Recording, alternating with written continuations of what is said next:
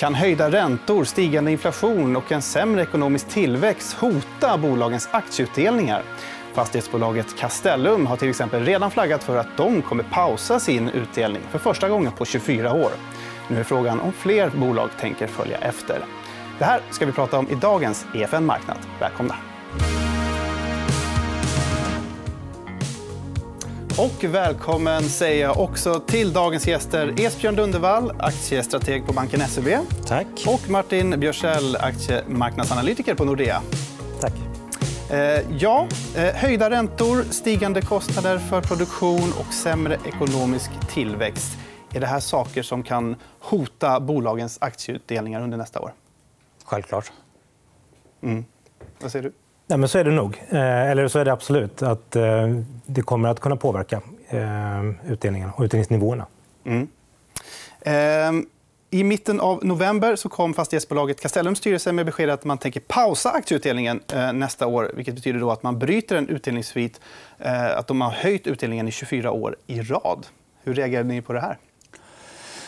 Så eh, det hade ju kommit lite diskussion om det här eh, via media innan då, att det fanns en huvudägare, där, en storägare som var lite negativt inställd till, till utdelningen och tyckte man skulle prioritera finans, finansieringsmöjligheterna. Så det var ju inte total blixt från en klar himmel. Och så kan man också säga att hade någon frågat inför det där, tror du att fastighetsbolag kommer att prioritera att stärka balansräkningen så kraftigt att de väljer att ställa in utdelningar för det, så hade jag sagt ja. Sen om man har det klart för sig, då hade jag fått frågan tror att Castellum är den första som går ut och gör det. Då är det liksom definitivt nej. Det var nog inte den som man såg som toppkandidaten till att göra det hela. Men, men, men, definitivt att, att branschen har en, en häftig utmaning här framför sig med, med refinansieringen och att eh, det kan underlättas med att stärka upp balansräkningen. Mm. Martin, tror du att eh, många blev förvånade av det här beskedet? Ja, men det tror jag. Men precis som, som Esbjörn säger, att eh, det var lite flaggat. Men mm. med liksom den historik som finns så blev det ju förstås en, en, en överraskning. Ja. ja, det var ju eh, efter det då att det var fastighetsmiljardären Roger Akelius då, som numera är största ägare i Castellum. Eh, han gick i en intervju lite till attack då mot bolagets vd Rutger Arnhult och krävde då att utdelningen skulle eh, frysas. Annars så riskerar man konkurs. Ehm, hur ser ni på den här ägarstriden, eller vad man ska kalla det? Det är rätt så starka ord, men, men, eh, och, och, lite ovanligt att det sker via, via media på det där viset. Eh, men däremot så kan man väl säga att det, det finns ju en viktig poäng där från Akelius i det här att bolag som har stora tillgångsmassor som ska refinansieras eh, behöver tänka väldigt mycket på hur förutsättningarna ser ut för den här refinansieringen. Och, eh, det kan ju vara farligt att vänta till absolut sista dagen med att försöka vidta åtgärder för att, för att underlätta den framöver. Sen är det återigen då, så kanske det finns andra bolag i branschen som, som eh, man tänker skulle vara ännu mer bekymrade över det där än, än just Castellum. Mm. Martin, håller du med? Gör Castellum eh, rätt här i att eh, pausa utdelningen? Ja, I det här fallet så ska jag säga att det gör man nog. Vi hade nog också förväntat oss att det här skulle kunna leda till en, en omvärdering egentligen av bolaget. Att stärka upp balansräkningen i den miljön som vi då befann oss i och även idag befinner oss i eh, skulle vi se som positivt. egentligen. Mm. Sen är det klart, man hade ju kunnat göra det här på andra sätt också.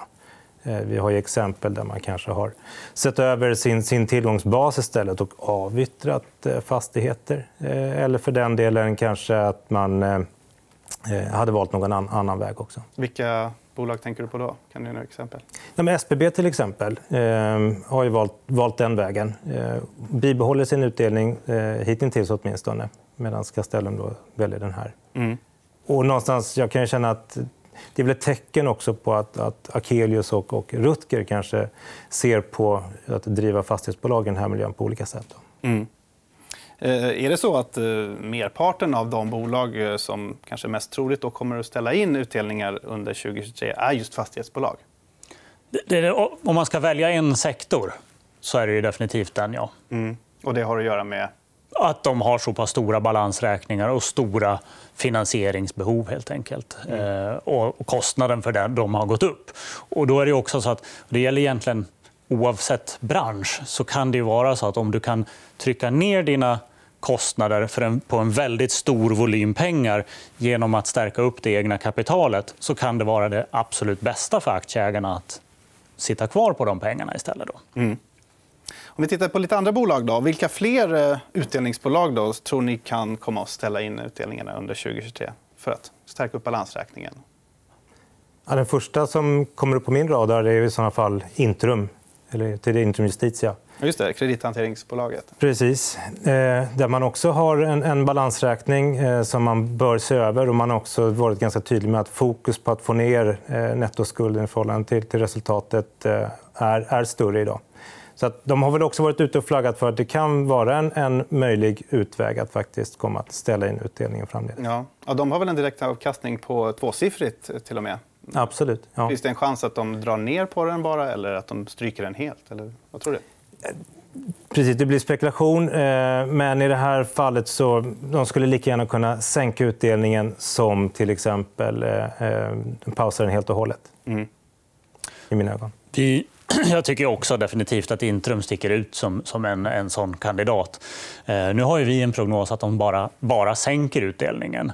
Eh, jag kan personligen tycka att bolag i den situationen som de är med stora refinansieringsbehov framöver och så vidare det är inte självklart att det är det bästa för aktieägarna att skifta ut pengar, även om de får så att säga, en kontant tillskott. Utan att om man kan trycka ner upplåningskostnaden så kan det vara väl så värdeskapande för aktieägarna eh, att behålla eller sänka utdelningen ännu mer. Men vi räknar med en ganska generös eh, direktavkastning från, från Intrum även för det här året. Då. Mm.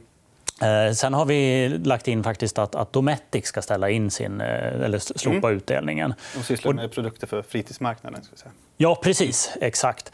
Och hittills går det ju väldigt bra för dem. Då. Men de har ju vuxit via förvärv och har en relativt sett ganska så skuldsatt balansräkning. Och eh, det är ju, jag skulle säga att det nästan alltid är bättre att behålla pengar låta bli att dela ut alltså då, än att behöva hämta in via en nyemission. För att om du gör en nyemission så är det förenat med kostnader och att dela ut pengar är förenat med också kostnader, skatteavbränning för vissa delägare och så vidare. Och I de flesta sammanhang så tycker de flesta människor illa om att betala pengar för att ta ut pengar från ett konto och sen betala pengar igen för att stoppa in dem i ett annat konto. Va? Eh, sen finns det naturligtvis särintressen i, i många bolag och det finns andra faktorer att ta, ta hänsyn till. Men det kan vara i vissa lägen eh, jättebra för aktieägarna att, att bygga eget kapital i ett bolag. Mm. Och du nämnde också tidigare eh, när vi pratade Byggmax, Securitas, Meko som exempel. Det är exempel på bolag som har ganska stor skuldsättning i mm. förhållande till, till börsvärdet. I inget av de fallen så tror vi att, att man ställer in eh, utdelningen. Utan vi har utdelningar på, på alla dem. Vi har även utdelning på, på Storskogen till exempel. Mm. Eh, det är väl en sån där som man... Ja, nu har vi som sagt att de ska dela ut men det vore inte så att man var totalt chockad om det kom ut eh, information som säger att nej, de, de väljer att ställa in den också. Liksom. Det, det, det, det vore det ju inte. Mm. Eh, i vissa fall, då, som kan man ta en sån som Securitas, här, så har man väl en fin historisk svit av utdelningar som kanske finns ett lite extra värde av att, att upprätthålla. Ja. ja. Mm. Eh, vad skulle du säga är gemensamt då för bolag som eh, du anser riskerar ställa in utdelningar? Martin? Med tanke på att mycket handlar om att eh, räntemiljön är annorlunda, så en räntekänslighet eh, och i en redan egentligen lite stretchad balansräkning. Det är väl liksom de, de primära huvudanledningarna. Mm. Sen är det klart att det finns även bolag som under en viss tid, och kanske om man blickar in i ett, ett sämre konjunkturscenario, i så fall har svårt att egentligen finansiera den eh, utdelning som man förväntar sig mm. med de kassaflöden som man ska få in. Då. Det skulle kunna vara en annan anledning. Mm. Och hur påverkar inställda utdelningar eh, företagets förtroende då för investerare och småsparare? kollektivet? Tror ni? Jag tror det är ganska blandat där. faktiskt. Jag tycker, eh, har varit inne på det tidigare. att liksom, För många så kan det här egentligen vara någonting bra utifrån bolagets perspektiv. Eh, och som investerare borde man också kunna tycka ibland att det, att definitivt är bra. Speciellt om det har legat som en våt filt över aktien. Att det har varit en, en omfinansieringsrisk eller en balansräkningsrisk. Eh, det andra det är väl liksom det här som eh, när man har exempel på, på bolag som har en, en lång historik av att dela ut pengar och, och eh, man kanske till och med har en investerarskara som förväntar sig det. Där kanske man kan få lite grann en, en, en, ett lite smutskastat CV. Men i övrigt så skulle jag säga att det ska inte påverka i allt för stor utsträckning. Även om man kan återhävda att det är hälsosamma bolag kan oftast dela ut lite pengar. Ja. Mm. Hur skulle ni säga att bolagens aktiekurser påverkas av såna här besked? Det beror ju helt på vilken, vilken sits man, man sitter och även i viss mån på vilken ägarbas man har. Då. Det finns ju som sagt vissa... Jag skulle, jag skulle ändå vilja hävda att de flesta är mer intresserade av sin totalavkastning än direktavkastningen man kanske vill ha direktavkastningen om den inte sker på bekostnad av totalavkastning. Men om du ställer frågan kan du tänka dig att ha 10% mindre portfölj men få 5% mer i utdelning. Det är inte självklart att, att så många svarar ja på det. skulle jag säga. Det om man värderar ett kassaflöde om man behöver det. Exakt. Och det, det kan ju, det, det, finns ju vissa såna, såna särintressen. Men, men sen då, huruvida det tas emot positivt eller negativt är ju väldigt mycket beroende på situationen i, i bolaget. Och normalt sett så är det naturligtvis som så att ett, ett hälsosamt bolag ska ju kunna betala det här. Va? Så att oftast de, de fall där det ska bli en positiv reaktion på att man säger att vi slopar utdelningen, då är det ju någonting som redan har pressat kursen innan och som har funnits en oro i marknaden. Det. det blir ju sällan ett positivt mottagande från det om det kommer från ett bolag som aktien har gått upp starkt och alla tror att allting är jättebra. Det, det, det, då blir det inte så. Nej. Hörrni, eh, under det första pandemiåret 2020 så ställde ju många svenska bolag in sin utdelning. Så här med facit i hand, var det nödvändigt att göra det eller var det lite av en överreaktion? Alltså, jag, tycker att precis där och då, när man gjorde det, så var det helt rätt. Därför att då var faktiskt utsikterna extremt osäkra. Eh, och man visste inte vart det skulle ta vägen. Sen dröjde det ju inte speciellt länge innan man började inse att det var kanske lite överilat. och så vidare. Så att med facit i hand, så från nu hade det varit nödvändigt. Nej, det hade det inte varit. Men just där och då så tycker jag ändå att det var helt rätt beslut i de flesta fallen. Mm. Ehm, på grund av ränte och marknadsläget så menar eh, bland annat Finansinspektionens tillförordnade generaldirektör Susanna Grufman att det finns anledning för alla bolag faktiskt att fundera över sina aktieutdelningar. Bland annat har FI uppmanat fastighetsbolagen att de ska banta sina skulder. Eh, och ett sätt att göra det är att slopa aktieutdelningen. Vad tycker du om den här uppmaningen, Martin?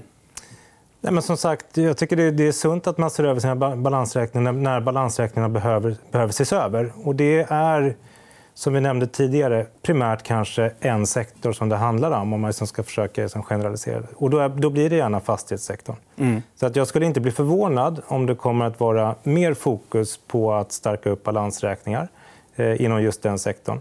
Om det blir genom sänkta eller inställda utdelningar, det får vi se. Eh, det kan som sagt vara andra sätt också. Mm. Eh, bankfinansiering finns också att tillgå.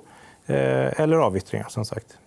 Ja, apropå banker. Då, I Riksbankens senaste stabilitetsrapport så uppmanas de svenska bankerna att hålla igen på stora utdelningar. Vad tycker ni om det? Det väl, måste ju vara en tolkningsfråga, det här med stora. Och sen kan jag tycka att man, det, det, det finns skäl att tänka på det här med äganderätten. Och så att, säga. att det är mm. aktieägarna som ska beställa, bestämma utdelningen medan myndigheter då ska reglera spelreglerna för, för bankerna. Så att säga. Bankerna ska ju till exempel ha en viss eh, andel eget kapital eller en riskbärande kapital och så vidare. Förutsatt att man uppfyller reglerna för det så kan man tycka att det är upp till aktieägarna hur man tar sig dit. Då, så att säga. Eh, den här situationen under pandemin var ju så så annorlunda då du hade så att säga, myndigheter som bidrog, och centralbanker som bidrog till att ge massiva stimulanser. Då, liksom, då försökte man att trycka igång ekonomin i ena änden och så behövde man då naturligtvis att det privata samarbetade med det där så att man inte använde de stimulanserna på ett konstigt sätt. Eh, nu är vi ju inte i, i den typen av extremsituation och då, då kan det vara värt att, att, att värna om äganderätten i, och vem som ska ta besluten i de här utdelningsfrågorna. Det är ju aktieägarna. Mm. Eh, till sist, då, om vi tittar ur småspararnas eh, perspektiv. Eh, om, säg att man är en utdelningsinvesterare. Eh, om en utdelning ställs in nästa år, ska man räkna med att den kommer tillbaka lite längre fram? Och, ja, hur ska man tänka där?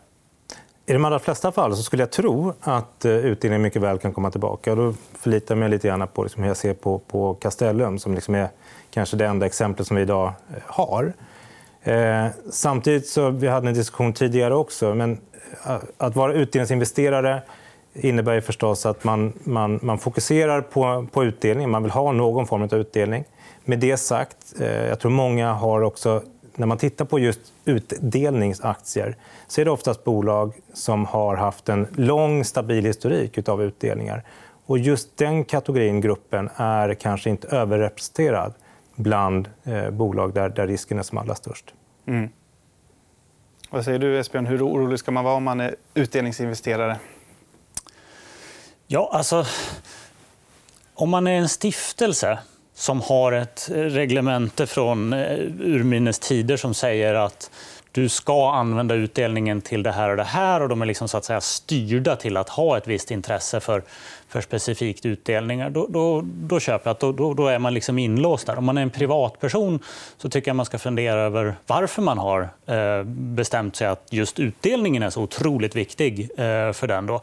Jag säger absolut alltså, över tid, utdelningen är en viktig del av totalavkastningen. Det är det definitivt. Men liksom, när du kommer i ett sånt där läge då du ska välja mellan direktavkastning eller totalavkastning, då tycker jag det är i de flesta fall framstår som märkligt varför man skulle prioritera då just direktavkastningen om den sker till bekostnad av en lägre totalavkastning.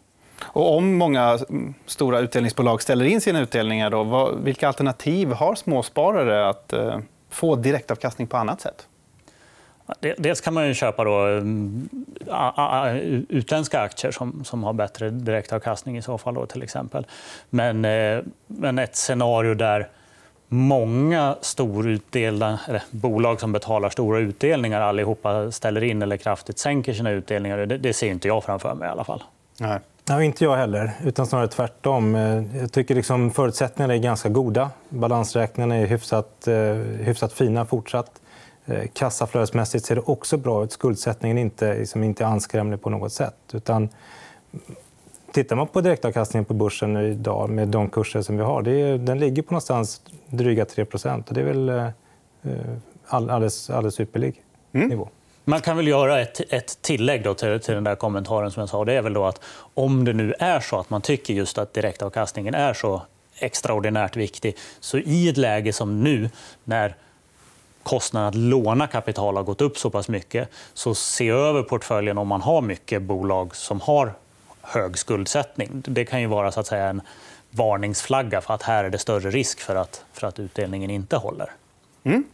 Och det får bli slutorden i dagens program om inställda aktieutdelningar. Esbjörn Lundevall, aktiestrateg på SEB och Martin Björsell, aktiemarknadsanalytiker på Nordea. Stort tack för att ni kom hit idag. Tack. Och stort tack för dig som har tittat på EFN Marknad. Tycker du om programmet, gå gärna in på vår Youtube-kanal och följ den. Vi ses igen nästa gång. Hej då!